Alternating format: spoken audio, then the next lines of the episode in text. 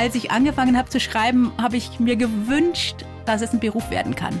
Ich habe gesagt, bitte, bitte, ich möchte, dass sich das Buch so gut verkauft, dass ich weiterschreiben darf. Also ich hatte so viele Ideen im Kopf und ich wusste schon tief in mir drin, dass es eine echt schöne Geschichte ist. Die blaue Couch, der preisgekrönte Radiotalk, einer unserer Bayern 1 Premium Podcasts. Hören Sie zum Beispiel auch mehr Tipps für Ihren Alltag mit unserem Nachhaltigkeitspodcast Besser Leben. Und jetzt mehr gute Gespräche. Die blaue Couch auf Bayern 1 mit Thorsten Otto. Margit Auer, ich freue mich sehr. Herzlich willkommen auf der blauen Couch. Hallo, ich freue mich auch. Frau Auer, mein Sohn Nick, der zehn Jahre alt ist, der war im Herbst im Kino in die Schule der magischen Tiere, war richtig begeistert und seitdem liest er übrigens auch mehr. Das ist cool. Ja, das ist schon mal eine sehr schöne Folge darauf. Und er hat gesagt, Papa, ich kann gar nicht glauben, dass ein Erwachsener sich so eine Geschichte ausdenkt. Schönes Kompliment. Na klar, also die besten Komplimente kommen sowieso von den Kindern. Die vertrauen mir ihre Geschichten an. Sie wollen am liebsten selber in den Geschichten vorkommen, schreiben mir Briefe. Könnte nicht ein Nick vorkommen? Gerne werden dann auch noch die Namen der Haustiere genannt und die Charaktere der Haustiere, die soll ich am liebsten auch noch einbauen in die Geschichten. Aber ich freue mich natürlich, wenn ich die Herzen der Kinder erobern kann, klar. Aber wie schafft das eine Erwachsene? Haben Sie sich so eine kindliche Naivität, so eine kindliche Fantasie bewahrt? Ja, wie soll man denn das begründen? Also ähm, naja. das ist ja, ich kann's, ich kann's, aber ich weiß nicht, woher es kommt. Also ich habe auch gedacht, ich wachse langsam raus aus meinem Erzählalter. Ich habe ja angefangen, als meine Kinder im Grundschulalter waren und habe auch deren Geschichten oder deren Erlebnisse mit reingepackt. Inzwischen sind die zehn Jahre älter und ich schreibe immer noch für die gleiche Zielgruppe. Und ich dachte mir zwischendurch auch, oh, oh, oh, gelingt dir das noch? Aber dann treffe ich die Kinder wieder bei den Lesungen und sie stehen vor mir und ich weiß, wie klein sie sind und ich weiß, worüber sie kichern und ich gehe auch manchmal in die Mädchentoilette und weiß, worüber sich die mit. unterhalten und ich kicher mit. Also ich habe da einen unheimlichen Zugang zu diesen Grundschülern. Ich finde die auch so, so tapfer und so lustig und so positiv und die haben so viel Kraft und so viel Power. Also toll. Wenn ich denen noch irgendwas mit auf den Weg geben kann, super. Die Power haben sie auch, das merke ich jetzt schon in den ersten Minuten. Die Zielgruppe heißt so von sechs bis zwölf, oder? Ich habe ursprünglich geschrieben für dritte, vierte Klasse. Das war so, an die denke ich, wenn ich schreibe. Aber das nimmt ja inzwischen Dimensionen an, die ich nie erahnt hätte. Also die Eltern lesen ja schon den Kindern vor, bevor sie in die Schule kommen, was ich eigentlich zu früh finde. Und die Kinder, die mit den Geschichten aufgewachsen sind, die lesen die auch weiter. Ja bis fünfte, sechste, dann steigen sie aus.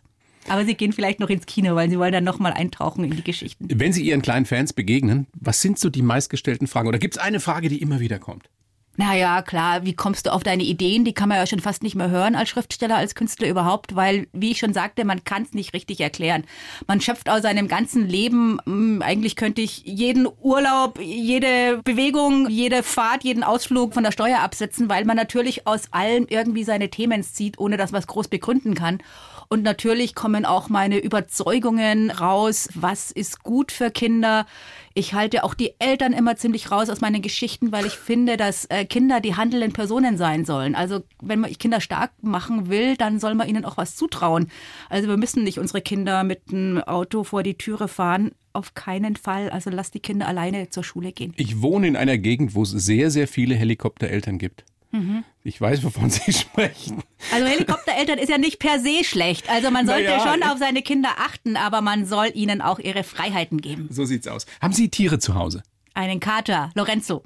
Sprechen Sie mit dem? Ich spreche manchmal mit ihm. Ich freue mich sehr, wenn er mich abholt. Wenn ich von draußen irgendwo spazieren gehe, dann erkennt er uns an den Schritten. Das ist wirklich kurios. Selbst wenn man alleine unterwegs ist und sich nicht mit jemandem unterhält, dann erkennt er einen, kommt dann irgendwie angehuscht aus irgendeiner Ecke, aus irgendeinem Auto unten raus und begleitet einen dann nach Hause. Dann sage ich schon, hallo Lorenzo, servus, schön, dass du mich abholst. Ansonsten war es eher so, dass meine Kinder, als sie klein waren, mit der Vorgängerkatze gesprochen haben. Und mhm. das war schon auch so ein Kick. Na klar. Klar, man Aber hört dazu und denkt sich, wow, wäre das cool, wenn die Katze wirklich antworten könnte. Würde es Sie überraschen, wenn Lorenzo jetzt plötzlich anfinge zu sprechen? Ja. Was würden Sie machen? Würden Sie an sich selbst zweifeln? Ähm. Psychiater aufsuchen? Wäre vielleicht eine schlechte Idee. Aber ich wäre jetzt nicht schockiert. Also wird mich jetzt nicht umhauen. Sage ich, okay, mal gucken, was draus wird. Wenn wir jetzt mal für die wenigen, die nicht wissen, worüber wir hier eigentlich reden, das kurz erklären. Die Bestsellerreihe, die Sie geschrieben haben oder die Sie schreiben, die Schule der magischen Tiere. Es geht um die, die Wintersteinschule, an der die Kinder, wenn sie ein bisschen Glück haben, eben ein magisches Tier als Freund bekommen. Das kann ein Fuchs sein. Rabat heißt der, glaube ich, der Fuchs. Ne? Schildkröte Henrietta gibt's. Es gibt äh, Rick das Krokodil, das auch noch Mundgeruch hat. Es gibt Leander, den stolzen Leoparden. Es gibt noch viel mehr Tiere. Wenn Sie so ein neues Tier erfinden, wie funktioniert das? Ich denke lange drüber nach, bevor ich einen neuen Band anpacke. Also ja. ich habe den großen roten Faden, wo meine Reihe mal enden wird, habe ich im Kopf. Der Weg dorthin wird noch den einen oder anderen Schlenker machen. Und wenn ich das nächste Kind in Mittelpunkt stelle, dann weiß ich noch nicht, was ist das für einer. Mhm. Und dann überlege ich, welchen Charakter brauche ich noch? Welches Problem in Anführungsstrichen? Welche Hürde muss dieses Kind noch nehmen? Man spricht ja bei, die Schriftsteller sprechen ja auch immer von der Heldenreise.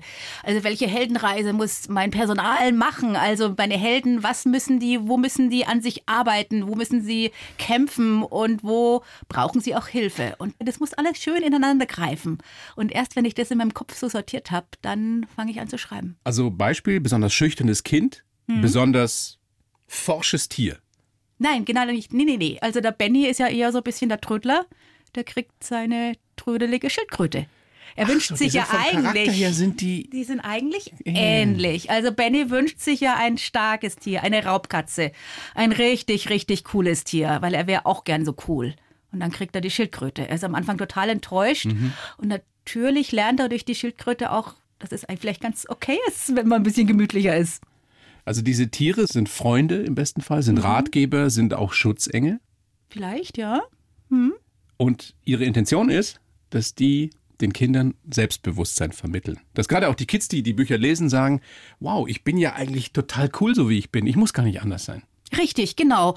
Und jetzt heißt es ja beim Kinderbuch oft, ah, man darf nicht mit dem erhobenen Zeigefinger daherkommen. Ist ein bisschen unfair, weil wenn man diesen erhobenen Zeigefinger nicht hat, dann heißt sofort, das Buch hat keine Substanz. Also ich brauche natürlich eine tiefe Ebene, sonst, ähm, sonst packe ich die Kinder nicht. Also wenn ich nur eine coole Story erzähle mit Abenteuer und Action, dann reicht es nicht. Ich brauche also eine Backstory. Ich brauche tatsächlich was eine mit Gefühl, eine Botschaft und die Botschaft transportieren, dass mir da diese magischen Tiere eingefallen sind, war wirklich genial. Ich weiß es auch nicht mehr so ganz genau, wie es genau war. Aber normalerweise müssten ja diese Botschaften eben von einem Coach kommen, vom Fußballtrainer, von der Lehrerin, von den Eltern vielleicht. Und dann haben wir genau diesen doofen, erhobenen Zeigefinger, den wir alle nicht leiden können. Aber bei magischen Tieren eben nicht. Genau. Bei also wenn dann der Pinguin sagt, Mensch, yo, jetzt gib doch endlich mal den Ball ab. Guck mal, der Benny will auch mitspielen. Dann kommt es halt viel lustiger rüber, als wenn es der Fußballtrainer macht. Das ist das, was den Kids dann eben so gut gefällt, mhm. weil es eben nicht von oben herab ist. Ja, genau. Äh, was für ein Erfolg, was für ein Irrsinns-Welterfolg. Über acht Millionen Bücher verkauft, mhm. in 26 Länder mhm. erschienen. Ich weiß nicht, wie viele Sprachen übersetzt. Wissen Sie es? Also es sind tatsächlich die Sprachen, die 26 Sprachen. 26 ähm, Sprachen. Also dann sind es ja eigentlich sehr viel mehr, mehr Länder. Länder. Also ich weiß ehrlich gesagt nicht, wo meine spanischen Bücher überall sind. Ich weiß es nicht. Die deutschen Bücher sind ja schon in Österreich und der Schweiz. Also haben wir schon mal drei Länder hinter einer Sprache. Ähm, wie es aber es ist in China, es ist in Russland, in Albanien, in Israel, also Wahnsinn, in Korea. Das Neueste ist Iran. Wahnsinn. In den Iran verkauft. Was macht es, was macht es mit Ihnen, dass Sie einen Weltbestseller geschrieben haben? Hätten Sie das jemals vermutet, geahnt? Haben Sie gespürt, in mir schlummert sowas, was raus muss in die Welt? Nein. Und alle werden es lesen? Nein, natürlich nicht. Also als ich angefangen habe zu schreiben, habe ich mir gewünscht, dass es ein Beruf werden kann. Ich habe gesagt, bitte, bitte, ich möchte, dass sich das Buch so gut verkauft, dass ich weiterschreiben darf. Also ich hatte so viele Ideen im Kopf und ich wusste schon tief in mir drin, dass es eine echt schöne Geschichte ist. Aber Sie haben ja lange gekämpft, bis mhm. überhaupt irgendein Verlag gesagt hat, nehme ich. Bei dem Buch nicht, aber, aber davor. überhaupt grundsätzlich ja. als Schriftstellerin. Ja, ja, ja, man braucht einen langen Atem, auf alle Fälle. Hatten Sie denn bei der Schule der magischen Tiere irgendwann die Sorge, dass, dass die Leute sagen, auch die Verlage vielleicht sagen, das ist ja so ein Harry Potter-Abklatsch? Ist keine Sorge, ist eine Ehre. Also ich bin auch immer zusammengezuckt, als ich das manchmal schon gehört habe. Die bayerische Joanna K. Rowling gesagt hat, no, no, no, no, also jetzt übertreibt man nicht so ein bisschen. Es übertreibt man nicht, aber es ist natürlich eine Wahnsinnsehre. Also ich finde Joanna K. Rowling Wahnsinn, also was sie geschaffen hat. Also sie hätte längst den Literaturnobelpreis verdient. Mhm.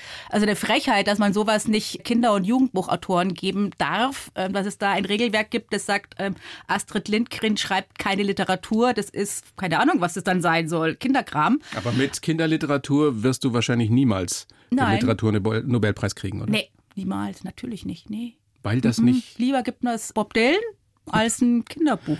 Ja, wer weiß, was noch passiert. Wer weiß, was noch passiert. Smith singen hören und dachte mir, oh nee, da muss ich jetzt auch nicht in die Arme.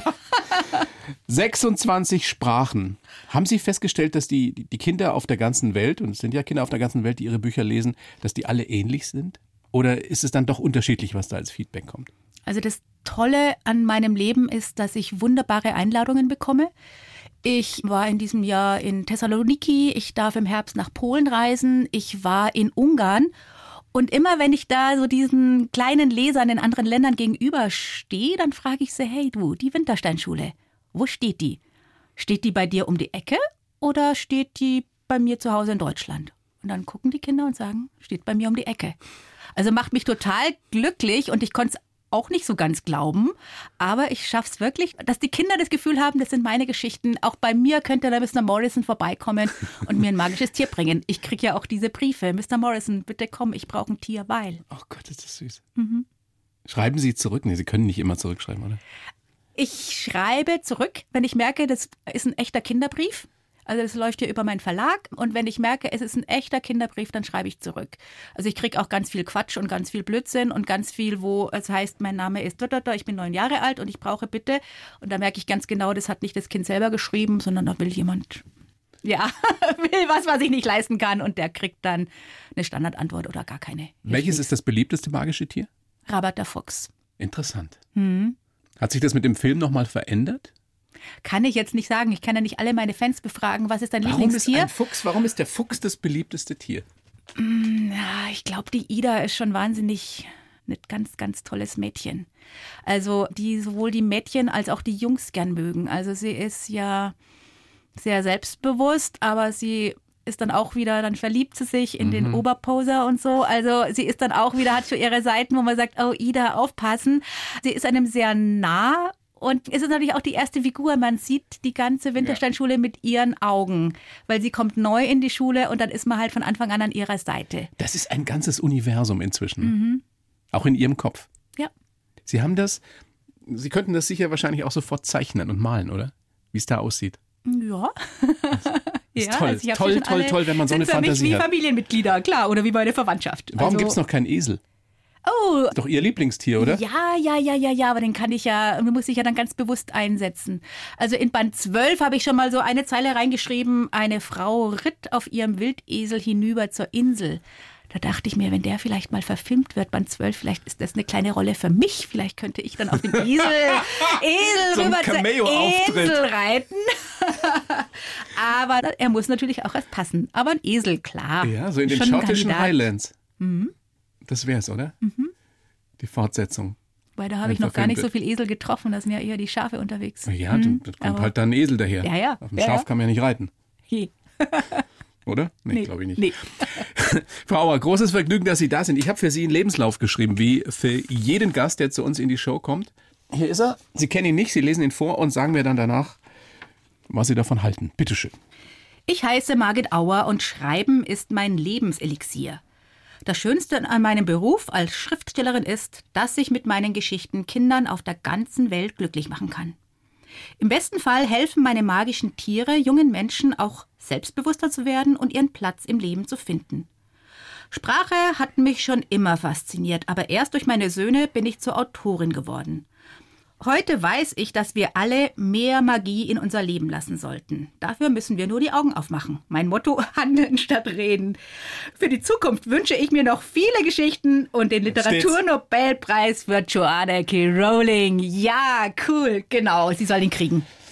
Wird ihn zwar nicht kriegen, aber wir können uns das ja wünschen. Ja, genau. Können Sie so unterschreiben oder steht Blödsinn Na drin? Na klar, also vor allem auch mit den Augen, die wir auch machen müssen, ist ja auch so ein Lebensmotto von der Miss Cornfield, von der Lehrerin. Kinder geht mit offenen Augen durch die Welt. Ihr werdet viele Überraschungen erleben. Haben Sie sich denn auch nochmal verändert durch das Schreiben? Gerade die Schule der magischen Tiere. Sehen Sie die Welt nochmal wieder mit anderen Augen? Oder Muss ich mal drüber nachdenken. So? Sehe ich die Welt mit anderen Augen? Hm, ich glaube nicht. Also ich war schon immer ein sehr positiver, optimistischer Mensch. Das packe ich jetzt auch in meine Geschichten rein. Ja, vielleicht bin ich noch mal aufmerksamer und schaue mir auch Kinder noch mal genauer und aufmerksamer an. Also auch jetzt während der Pandemie, was die alle so durchmachen. Auch da habe ich natürlich viele Briefe gekriegt, auch Briefe von Lehrerinnen. Ich gucke garantiert anders auf Schule durch meine eigenen Kinder und ah, die sind ja schon ähm, groß jetzt, ne? Die sind jetzt schon groß, genau und auch durch das, was ich so transportiere. Ich hasse Kinderbücher, wo die Lehrerinnen so zur Witzfigur werden, kann ich überhaupt nicht leiden. Also Hochachtung vor diesem wertvollen und tollen Beruf. So also Fuck you Goethe ja, ist nicht so ihrs. Die war toll, die war eine tolle Lehrerin. Und auch der Ziki war gut, zumindest in Teil 1. Dann wurde es ein bisschen quatschig, aber Teil 1 war, war eine gute Message, hat mir gut gefallen. Ja, auch ein Riesenerfolg gewesen. Aha, ne? War gut. Geboren wir fangen mal ganz vorne an. Okay. Und schauen mal, wie sie so geworden sind, wie sie heute sind. Sind sie am 23. Februar 67 in mhm. Mühldorf am Inn. 23. Februar ist natürlich ein grandioses Datum. Ich weiß, Mensch, wir können zusammen feiern. Wir haben am selben Tag Geburtstag. Also ich bin natürlich älter. Ja. Bisschen? Ein bisschen älter. Aber da haben nicht so viele Geburtstag. Ich habe jetzt auch nochmal geguckt. Ich glaube, also in meinem bekannten Freundeskreis weiß ich niemanden. Sie? Mhm. Nein, ich weiß auch niemand. Erich Kästner, glaube ich, hat okay. am 23. Februar Geburtstag ich weiß noch, Händel, der Komponist. Händel. Das steht dann immer so in den Zeitungsspalten. Ja. Aber ansonsten? Naja, ist jetzt nicht schlimm, oder? Glauben Sie denn an sowas, dass jetzt, weil wir am selben Tag Geburtstag haben, dass wir da irgendwie was gemeinsam haben oder ist das? Wir könnten ähm, gemeinsam feiern. Das könnten wir. Wenn wir zufällig die gleiche Lokal und zwei verschiedene Zimmer gemietet hätten, äh, könnten wir, glaube ich, gut zusammen feiern. Die Hätte ich jetzt, zwei ich, verschiedenen Zimmer waren Ihnen ein Anliegen. Ne? Zufällig, ne? zufällig, nein, zufällig. Dann glaube ich, würden wir uns gut verstehen, aber ich weiß nicht, ob das jetzt mit unserem gemeinsamen Geburtsdatum zu tun hat. Also, nee, glaube so, ich nicht. Astrologie haben Sie nichts am Hut. Nee. In Mühldorf am Inn geboren, in Waldkraiburg aufgewachsen. Wilde Zeit. Waldkraiburg hatte ja mal so einen Ruf, äh, da geht es aber ganz schön ab. Mhm. Hat mich oft geärgert, weil Kreiburg, ich glaube, da verrate ich jetzt, oder trete ich niemand auf den Schlips, ist jetzt nach nicht gerade die allerhübscheste Stadt von Oberbayern. Also ist eine Stadt, die nach dem Zweiten Weltkrieg aus dem Boden gestampft worden ist. Viele Hochhäuser, viele moderne Bauten, viel Industrie, breite Straßen, kein Barock, kein Kopfsteinpflaster. Und da hat man es manchmal schon ein bisschen schwer gehabt. Also ähm, ja, also man wurde dann schon auch ein bisschen fies angemacht, weil man eben nicht in so einer Zuckerbäckerstadt aufgewachsen ist, weil man auch vielleicht nicht dieses Bayerisch spricht, das ja so gräbig ist und so prägend. Hat mich immer ein bisschen geärgert, weil Waldkraiburg war absolut cool. Wir hatten genau die super richtige Größe, um aufzuwachsen. Ne? Man hat ja. alles da, man lernt alles fürs Leben, was man braucht. Logisch, ich bin aus genau. Wein, aus der Oberpfalz, da war das auch so. Mhm. Hat auch nicht den allerbesten Ruf damals ja, so gehabt. Genau, ja. aber man ist da, macht das Beste draus, hat da seine Kumpel, seine Freunde, ähm, feiert dann seine Partys. Ist doch ähm, wurscht, cool. was die anderen sagen. Ja, so ist es. Ist das etwas, was Sie im Laufe des Lebens, jetzt in unserem zarten Alter, so mit Ende 30, hat man das ja hoffentlich gelernt, dass es nicht so wichtig ist, was die anderen von einem denken? war mir jetzt noch nie so ganz wichtig. Also ich habe nee. natürlich auch, nee, also man hat doch immer so seine Kumpels um sich rum und seine Kumpelinen und die sind einen wichtig und mit denen tauscht man sich aus. Und wenn das da, wenn man da in dieser Kohorte irgendwie so ganz gut mitschwimmt, das ist doch okay, oder? Haben Sie damals schon geschrieben? In Nein. der Schule so mit 15, 16, 17, wenn es so ich habe als Kind ähm, meine kleinen Geschichten geschrieben, machen viele Kinder. Ich schreibe halt jetzt wieder. Also ich glaube jetzt nicht, ich habe wahnsinnig gern gelesen. Das hat sich durch meine ganzen Jahre durchgezogen. Was haben Sie gelesen? also immer gelesen. Also jetzt musste ich natürlich wieder an Ali Mitgutsch denken, kann man jetzt nicht von Lesen sprechen, aber toll, mit den, dessen Wimmelbildern bin ich aufgewachsen. Dann natürlich Astrid Lindgren rauf und runter. Hanni und Nanni? Na klar. ich habe mich immer geschämt, ja. weil ich das auch gelesen habe. Das hatte meine, meine Mutter hatte noch diese alten Bände. Mhm, ich habe hab die gelesen, ich habe ich aber niemandem erzählt, aber ich fand es ja. toll. Ja, ist doch super, super. Das sind doch schöne Geschichten, wenn man Haben doch Sie Karl May gelesen? Den habe ich mal versucht, jetzt als Erwachsene, an dem bin ich nicht rangekommen. Naja, der war mal ein bisschen, ja. ja, ja, nee, der ist mal, ich habe mal wirklich aus der Bücherei mal geholt und wollte dem Geheimnis auf die Spur kommen, ähm, ist mir nicht gelungen, fand ich sehr zäh. Aber Sie war eine Leseratte. Ja. Wie man früher gesagt hat. Mhm. Mhm. Stimmt es, dass Sie Postbotin werden wollten? Als Mädchen?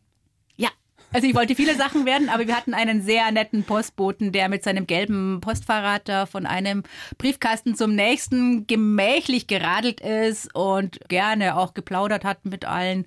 Fand ich eigentlich ganz entspannt, so sein Geld zu verdienen. Ich habe mir so gedacht, vielleicht liegt es ja auch daran, dass Postboten ja oft oder Postbotinnen ja oft Menschen sind, die, die gute Nachrichten ja auch überbringen. Ja, kriegen die das mit? Aber man freut sich eigentlich schon, wenn die Post ja, kommt, also oder? Freu, ist eigentlich positiv besetzt. Ich, ja. freue mich meistens auch, wenn ich weiß, es kommt wieder Rechnung. So, nee, aber okay. ich, also ich finde das immer, ich finde es einen coolen Beruf, weil du so mit den unterschiedlichsten Menschen ja auch ins Gespräch ja, kommst. Na klar, genau. Diese Zeit damals als, als junges Mädchen und als sie die, die Liebe zur Sprache entdeckt haben, gab es da schon die Idee, irgendwann mal Will ich das zum Beruf machen? Will ich Bücher schreiben? Nein, gar nicht. Also ich habe wahnsinnig gern gelesen, aber das war schon sehr abstrakt. Das war schon sehr weit weg. Also dass es da eine Person gibt, die wirklich hinter diesen Büchern steht und dass das jemand ganz normaler ist, das glaubt mir ja irgendwie nicht. Zu meiner Zeit gab es auch keine Lesungen. Also es kam bei mir nie ein Kinderbuchautor in die Schule hat sich jetzt geändert. Dann staunen die Leute auch manchmal und sagen, du, bist ja ganz normal. dann sage ich auch, ja, was hast du dir denn vorgestellt irgendwie? Ich bin doch jetzt hier keine, keine gute Fee oder ein Superstar. Ich bin absolut normal. Ja, aber Sie haben schon eine riesen Fanbase, wie man mhm. so sagt. Ja. Eher die Kinder oder eher dann auch die Mütter oder Väter? Die Kinder sind mal lieber. Also die sind ehrlicher und netter und aufgeschlossener. Die Eltern sind dann schon ein bisschen überdreht manchmal und kriegen sich dann nicht mehr ein. Jetzt können wir an der Stelle mal festhalten, Sie sind ja schon eine große Nummer in diesem Literaturbetrieb. Auch als Kinderbuchautorin. Ja, okay. Kennen Sie da die ganzen super großen? Ich weiß nicht, haben, haben Sie auf der, auf der Leipziger Buchmesse mal Wen, wen würde ich gerne mal treffen? So? Ähm, ja, ist schon eher so meine Generation. Also Paul Maar schüttelt man natürlich mal die Hände oder mit Kirsten Boyer habe ich auch telefoniert, weil ich einen Rat von ihr gebraucht habe. Die, also wir sind da sehr, sehr dicht dran aneinander und da gibt es wirklich keinerlei Starallüren. Und ich kenne jetzt natürlich die Katja Brandes oder die Charlotte Habersack hier in München, die ja auch die Vorsicht Bissig-Reihe schreibt. Also wir treffen uns auf Festivals Aber und sind frühstücken da, sind zusammen. Da mehr so die Jugendbuchautorinnen. Ja, ja, ne? klar. Also die anderen, also ich habe auch mal mit Ingo Schulze am Tisch gesessen zu einem Mittagessen. Der hat keine einzige Frage an mich gestellt. Also der wusste bis zum Schluss nicht, wer da neben ihm sitzt. Er hat auch immer erzählt, dass er jetzt da irgendwie verfilmt wird. Und ich wollte mal so kurz sagen, meine Bücher werden auch verfilmt. Aber bin gar nicht dazugekommen. Wobei nichts gegen Ingo Schulze, der ist super. Also ich mag seine Bücher total gern, aber man hat nicht so die Wahrnehmung. Und auch im Übrigen dann die Festivalleiterin, die auch am Tisch sitzt, die denkt dann auch gar nicht dran, eine vielleicht mal vorzustellen. So ist es. Genau so ist es. Das ist wirklich traurig. Ja, also es kann auch Weil, sein. Nochmal, ähm, also ihr Kinderbuchautorinnen, ihr könnt ja noch wirklich was bewirken. Ihr könnt Menschen besser machen. Ihr könnt Menschen Selbstvertrauen geben, eben diesen jungen Menschen. Literatur bereichert immer das Leben, mhm. aber ich werde mich nicht großartig verändern, weil ich irgendeinen Schriftsteller gelesen habe. Aber bei Kindern bewirkt es ja wirklich was. Toll, dass Sie das so sagen. Also Nein, ja, es weiß, ist auch so. Ich, so ich weiß es auch, dass so, es so ist, aber irgendwie die literarische Welt hat es noch nicht so richtig ja, die scheut sich da so ein bisschen davor, das einfach auch mal auszusprechen. Die kann uns doch mal die literarische die kann Welt. Uns natürlich. Sie sind die Bestseller-Autorin. Sie sind ja dann Journalistin geworden nach der Schule. Sie waren mhm. wahrscheinlich eine gute Schülerin, oder? Mittel. Echt? Mittel. Nur Mittel? Ja. Warum Journalistin? Ich habe es ausprobiert. Ich wusste nicht, was ich nach dem Abi machen sollte. Ich war wirklich im Garten mit einer Freundin gesessen und wir haben irgendwelche Studienführer durchgeguckt und haben gedacht, was könnten wir denn studieren und waren da ein bisschen ratlos. Und dann gab es einen Journalistikstudiengang in Eichstätt, der hat mich interessiert. Der hat auch nicht gleich begonnen, sondern erst ein halbes Jahr später. Und Voraussetzung dafür war, dass man ein sechsmonatliches Praktikum macht. Und ich bin nach Mühldorf zum Lokalchef gegangen, habe gesagt, hey, dürfte ich bei euch mitarbeiten? Und dieser feine Herr sagt, oder feine Mensch, da bin ich ihm heute noch dankbar, sagt, Der hat sie gefördert, na klar, ne? na klar, wenn Sie bei uns mitarbeiten wollen, dürfen Sie mitarbeiten. Wir haben damals auf Schreibmaschinen getippt, jetzt glaube ich wird jedem klar, wie alt wir beide sind hier. Und dann später wir noch... Wir ja nichts. Doch, wir hatten unsere Sprache und unsere guten schlechten Texte. Zeit damals Ist nach dem Krieg. egal. Also so alt sind wir auch wieder nicht. Mensch, bitte. Sie haben dann wirklich ja. lange, lange Lokaljournalismus ja. gemacht. Und jetzt wäre eine Frage, die man einem Mann auch mal stellen müsste. Aber man stellt sie meistens nur Frauen. Wie haben Sie es geschafft, mit drei Kindern Karriere zu machen? Wie schwer war das? Mit drei Kindern ging es nicht mehr. Das war wirklich eine bittere Wahrheit, die ich auch erfahren musste. Mit einem geht es noch gut. Ich habe dann ja auch als freie Journalistin gearbeitet. Mit einem Kind, das kann man auch mal mitnehmen, das kann man mal irgendwo parken, das kann man auch irgendwo gut irgendwo unterbringen. Mit zwei wurde es dann eigentlich schon nicht mehr möglich. Zumindest nicht, wenn man Journalismus so machen will, wie ich mir das vorstelle. Mit Leidenschaft und Begeisterung. Mit Leidenschaft mhm. und auch was Aktuelles. Nicht nur diese bunten Themen, die auch wahnsinnig schön sind, aber ich will auch aktuell was raushauen und auch mal einen Knüller am nächsten Tag anbieten können. Und das geht halt dann nicht mehr, wenn man genau weiß, man muss um halb eins in einem Kindergarten sein und abholen und ähm, man kriegt dann das Ende der Gerichtsverhandlung nicht mehr mit, weil man in den Kindergarten muss. Und dann versucht man mal einen Anwalt hinterher zu telefonieren und das, den kriegt man nicht mehr. Und dann ist die Geschichte im Eimer und dann merkt man, so will ich es eigentlich nicht machen. Hat diese traurige Erkenntnis auch dazu geführt, dass Sie gesagt haben, na gut, dann schreibe ich halt Bücher, dann werde ich halt Schriftstellerin? Also ganz so extrem war es ja? nicht, aber es war natürlich schon so, dass ich sagte, Schreiben liegt mir, ich weiß, ich kann es, ich kann gut mit Text umgehen als Journalist, ich bin ja auf der Suche nach guten Zitaten, nach guten Geschichten. Ich weiß, man braucht Konflikte. Also man weiß schon, wie eine gute Geschichte funktioniert, weißt du ja auch. Und das dann aber auf fantastische Erzählen zu übertragen, ist der Schritt ja gar nicht so weit, ehrlich gesagt. Ist sogar noch um einiges cooler, weil ich kann die Zitate ja erfinden. Ich muss nicht darauf warten, dass jemand was Prägnantes, Cooles, Lustiges sagt. Sie sind nicht ich, der Wahrheit verpflichtet. Ich kann es erfinden. Ja, der tieferen Wahrheit natürlich. Und es ging so fließend. Ich habe noch weiter als Journalistin gearbeitet, auch in Pressestellen mitgearbeitet, wo das ganz gut ging und habe aber so nebenbei schon so abends, nachts so mal mit meinen Geschichten angefangen. Aber eine Absage nach der anderen ja. von den Verlagen gekriegt. Warum haben Sie nicht aufgehört, nicht aufgegeben? Ich habe mich geärgert, weil es Kinderbücher gibt, die so schlecht waren. Also Sie haben Ihren Söhnen vorgelesen mhm. und haben sich geärgert, weil da schon wieder so ein, ein, schlecht geschriebenes Kinderbuch am Start war? Ja, also Geschichten, die schlecht enden, die nicht lustig sind, mit blöden Charakteren, eben mit so Witzfiguren, wie ich es nicht leiden kann, mit dem Papa, der dauernd gegen den Torpfosten knallt. Und ich dachte mir, wieso kam die ein Verlag und ich finde keinen? Also das war dann schon auch irgendwann mal so eine Herausforderung, dass ich sagte, ich will es jetzt irgendwie Einfach knacken. Diese, besser machen. Diese Käseglocke will ich jetzt irgendwie knacken. Und als freie Journalistin muss man ja auch kämpfen. Man muss immer um seinen Platz kämpfen und gucken, dass man seine Geschichte unterbringt. Und ich habe dann schon so ein bisschen Sportsgeist entwickelt und dachte mir, hey, ich. ich Euch zeige ich's. Ja. Letztendlich haben wir aber auch die Schule der magischen Tiere dann ihren Söhnen zu verdanken. Wenn, Viel, sie, nicht drei, wenn sie nicht drei Kinder gekriegt hätten, ja. wären Sie vielleicht heute Chefredakteurin. Ja. Mühldorfer. Mühldorfer Dixbums, Anzeiger. Anzeiger oder von der großen Zeitung ja, oder was ja, auch immer. Ja. ja. Ja, kann sein. Ich meine, so Lebensläufe von Frauen sind ja nie geradlinig. Finde ich ja irgendwie auch ganz gut. Also in meinem kompletten Freundeskreis macht keiner 30 Jahre das Gleiche. Gott also bei Dank. den Frauen nicht, bei den Männern schon eher. Die aber das gucken wird dann manchmal weniger. so ein bisschen neidisch. Das wird aber auch weniger. Oder beziehungsweise es wird besser, finde ich, wenn mhm. man öfter mal in seinem Leben was anderes ja. ausprobiert oder was Neues macht. Also mir wäre schon auch was anderes eingefallen und wäre vielleicht auch gut geworden. Zum Beispiel? Vielleicht wäre ich eine gute Lehrerin geworden. Hätten Sie die Geduld gehabt? Ja, ich glaube, ich wiederhole mich ein bisschen. So, ich so glaube, ich hätte wahnsinnig gerne mit den Kindern gearbeitet, wovor mhm. ich echt Schiss gehabt hätte, ist vor diesen Elterngesprächen und sowas. Wenn man immer alles, wenn man immer alles so begründen muss oder wenn man alles dann so, also ich habe ja da dann auch diese Aufsätze zurückgekriegt von meinen Söhnen und da müssen ja die Lehrer da groß begründen, warum das jetzt eine 3 ist. Und ich denke mir immer, die Armen, schreib doch einfach drauf eine 3 und basta, fertig. Aber dieses immer sich absichern mhm. müssen und nicht angreifbar sein zu müssen und immer ganz gerecht und immer alles fair zu machen, da hätte ich ein bisschen Schiss davor gehabt, das stimmt. Da bin ich vielleicht so impulsiv. Wir haben vorhin ja schon drüber gesprochen, was Sie für grandioses Feedback kriegen von den Kindern und auch von den Eltern. Gibt es auch Briefe, die Sie kriegen oder Mails von Kindern, die Ihnen schreiben, ich habe durch dich oder durch Sie wirklich mehr Selbstvertrauen gekriegt? Also, dass Sie wirklich merken, Sie haben deren Leben verändert? Leben verändert ist vielleicht ein bisschen zu viel gesagt, aber ja, ich konnte trösten. Ja. Ich konnte sie trösten. Also manchmal kriegt man wirklich herzergreifende Briefe.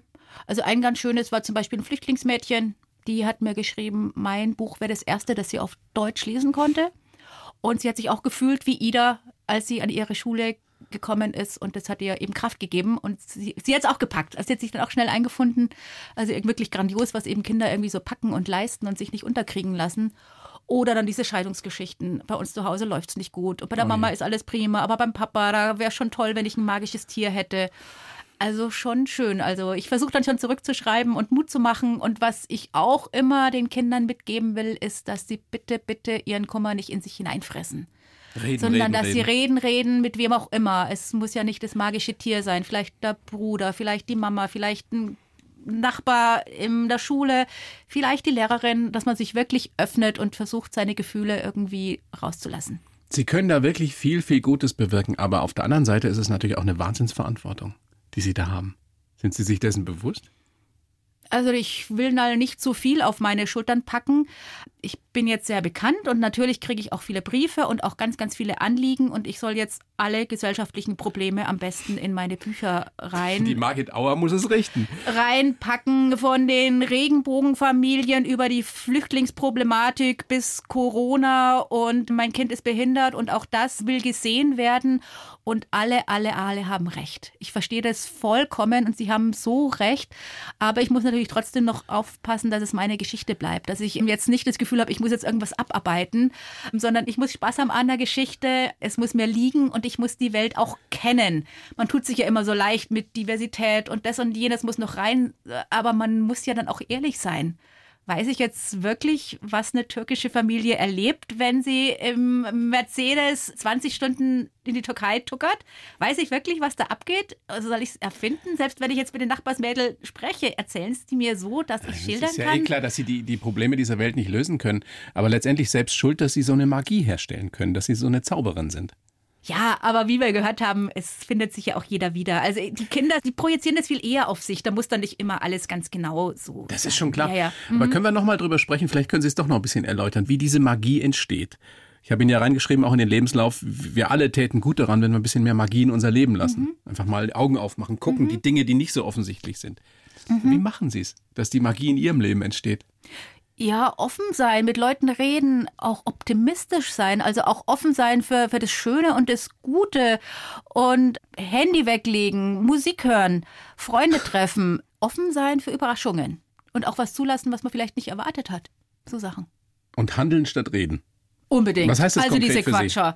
Also ich würde ja, ich würde ja auch so gern mal ein Buch schreiben und ich denke mir, mach's halt. Oder ich würde ja gern. Aha. Eben, ich bin so unzufrieden in meinem Beruf und ich höre das jetzt schon seit 20 Jahren und ich denke mal, ja, jetzt bitte änder's halt. Also, was hast du denn getan, um es mal anders zu machen? Sie hast sind du dich kein woanders, geduldiger Mensch, Frau Auer. hast du dich woanders hinbeworben? dann tu's halt, denke ich mir immer. Mach's, gib dann Ruck, komm. Und dann? Wenn Sie das sagen, sagen Sie es Ihren Freunden nee, oder bitte? Nicht unbedingt. Nein, ich kenne die ja jetzt auch und weiß, wie sie ticken. Aber da gibt es den einen oder die ja. andere. Ja. gibt es in, in, in jeder Mann oder jeder Frau Leben. Wenn wir jetzt mal so in die Zukunft blicken. Sie werden noch erfolgreicher. Sie kriegen irgendwann dann doch als erste Kinderbuchautorin den Literaturnobelpreis. Okay. Wie, wie, leben Sie, wenn Sie mal alt sind, also so in, in 30, 40, 50 Jahren? Wenn man so zurückschaut auf sein Leben, haben Sie so eine Vorstellung, so im Lehnstuhl sitzen, die Enkel um einen rum und also ich Oder schreiben hoffe, Sie, bis Sie umfallen? Ich, ich glaube, ich bin jemand, der schreibt bis zum Umfallen. Ich glaube ja, solange ich genug Ideen habe. Also ist es, Schreiben ist für mich keine Arbeit. Gerade auch die Zeit, wo meine Kinder noch so klein waren und dann die Sommerferien, sechs Wochen und ich wusste, ich komme nicht zu schreiben. Ich war dann so froh, wenn ich dann wieder am Schreibtisch gesessen bin und, und, endlich wieder einen Laptop aufklappen durfte und dann wieder da versinken. Also ich war jetzt nie so eine Cappuccino-Mama, die dann irgendwie ins Café gegangen ist, sobald die Kinder in der Schule waren. Ich habe mich immer an meine Geschichten gesetzt. Und ja, ich glaube schon, dass ich noch weiterschreiben werde. Ich glaube schon. Oder ich mache zumindest was Kreatives. Also das Schöne an meinem Beruf ist auch, dass ich mit so vielen kreativen Menschen zu tun habe. Und da gehen ja auch Welten auf. Also apropos Magie jetzt wieder, da gehen ja Welten auf. Und dann frage ich genauso blöd, wie die Leute mich fragen, wie kommst du auf die Ideen? Dann sitze ich neben den Komponisten für die Filmmusik und sage, hey, wie fällt dir das alles ein? Und er sagt dann, oh, ich probiere rum und ich, ah, und ich groove mich ein bisschen und ich teste und dann spiele ich Kindern vor. Und es macht ja so viel Spaß, mit solchen Leuten sich zu unterhalten und zu reden und vielleicht dann auch mal was gemeinsam zu entwickeln entwickeln. Also das könnte ich mir für die Zukunft noch gut vorstellen. Auf jeden Fall muss es noch einen Film geben, der in Schottland spielt. Schön, oder? Wo Sie dann auf einem Esel in den Sonnenuntergang reiten. cool. Und schreiben Sie auch mal ein Buch für uns Große?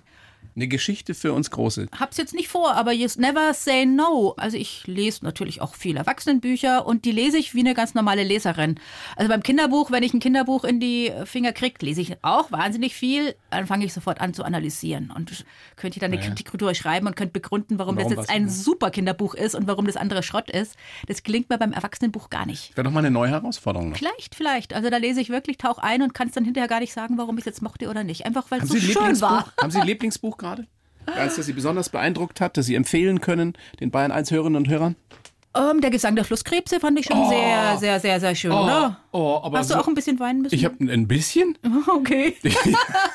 ich habe eine halbe Nacht geheult. Oh ja. Ich, ich, ich habe es wirklich nachts gelesen Aha. und irgendwann ist meine Frau aufgewacht, weil Licht an war und sagt, was ist mit dir? Wieso weinst du? Mhm, und hab, oh Gott, ist das ein, ein schönes, schön, schrecklich trauriges ja. Buch. Ja. Boah, ich krieg jetzt. Mhm. Sehen Sie, wir haben ja, doch was. Natürlich. Gemeinsam, mhm. der 23. Februar. Okay, wir und Fische. der Gesang der Flusskrebse. Der Gesang der Flusskrebse. Mhm. Wirklich ans Herz gelegt, wer uns jetzt auch gerade lauscht. Eines der schönsten Bücher, die es gibt. Mhm. Oder? Auf alle Fälle, ja. Neben der Schule der magischen Tiere von Margit Auer. Dankeschön. Wie viele Bände gibt es? Zwölf, ne? Es gibt zwölf. Mhm. Kann man noch einiges lesen. Ja. Mein Kleiner habe ich schon erwähnt, der hat dadurch wieder zum Lesen gefunden. Super. Toll, vielen Dank. mhm. an der Stelle. Mhm. Machen Sie weiter so. Machen Sie Kinder glücklich und, und bleiben Sie gesund. Vielen herzlichen Dank, Margit Auer. Vielen Dank, Herr Otto. Die Bayern 1 Premium Podcasts. Zu jeder Zeit, an jedem Ort. In der ARD Audiothek und auf bayern1.de. Bayern 1 gehört ins Leben.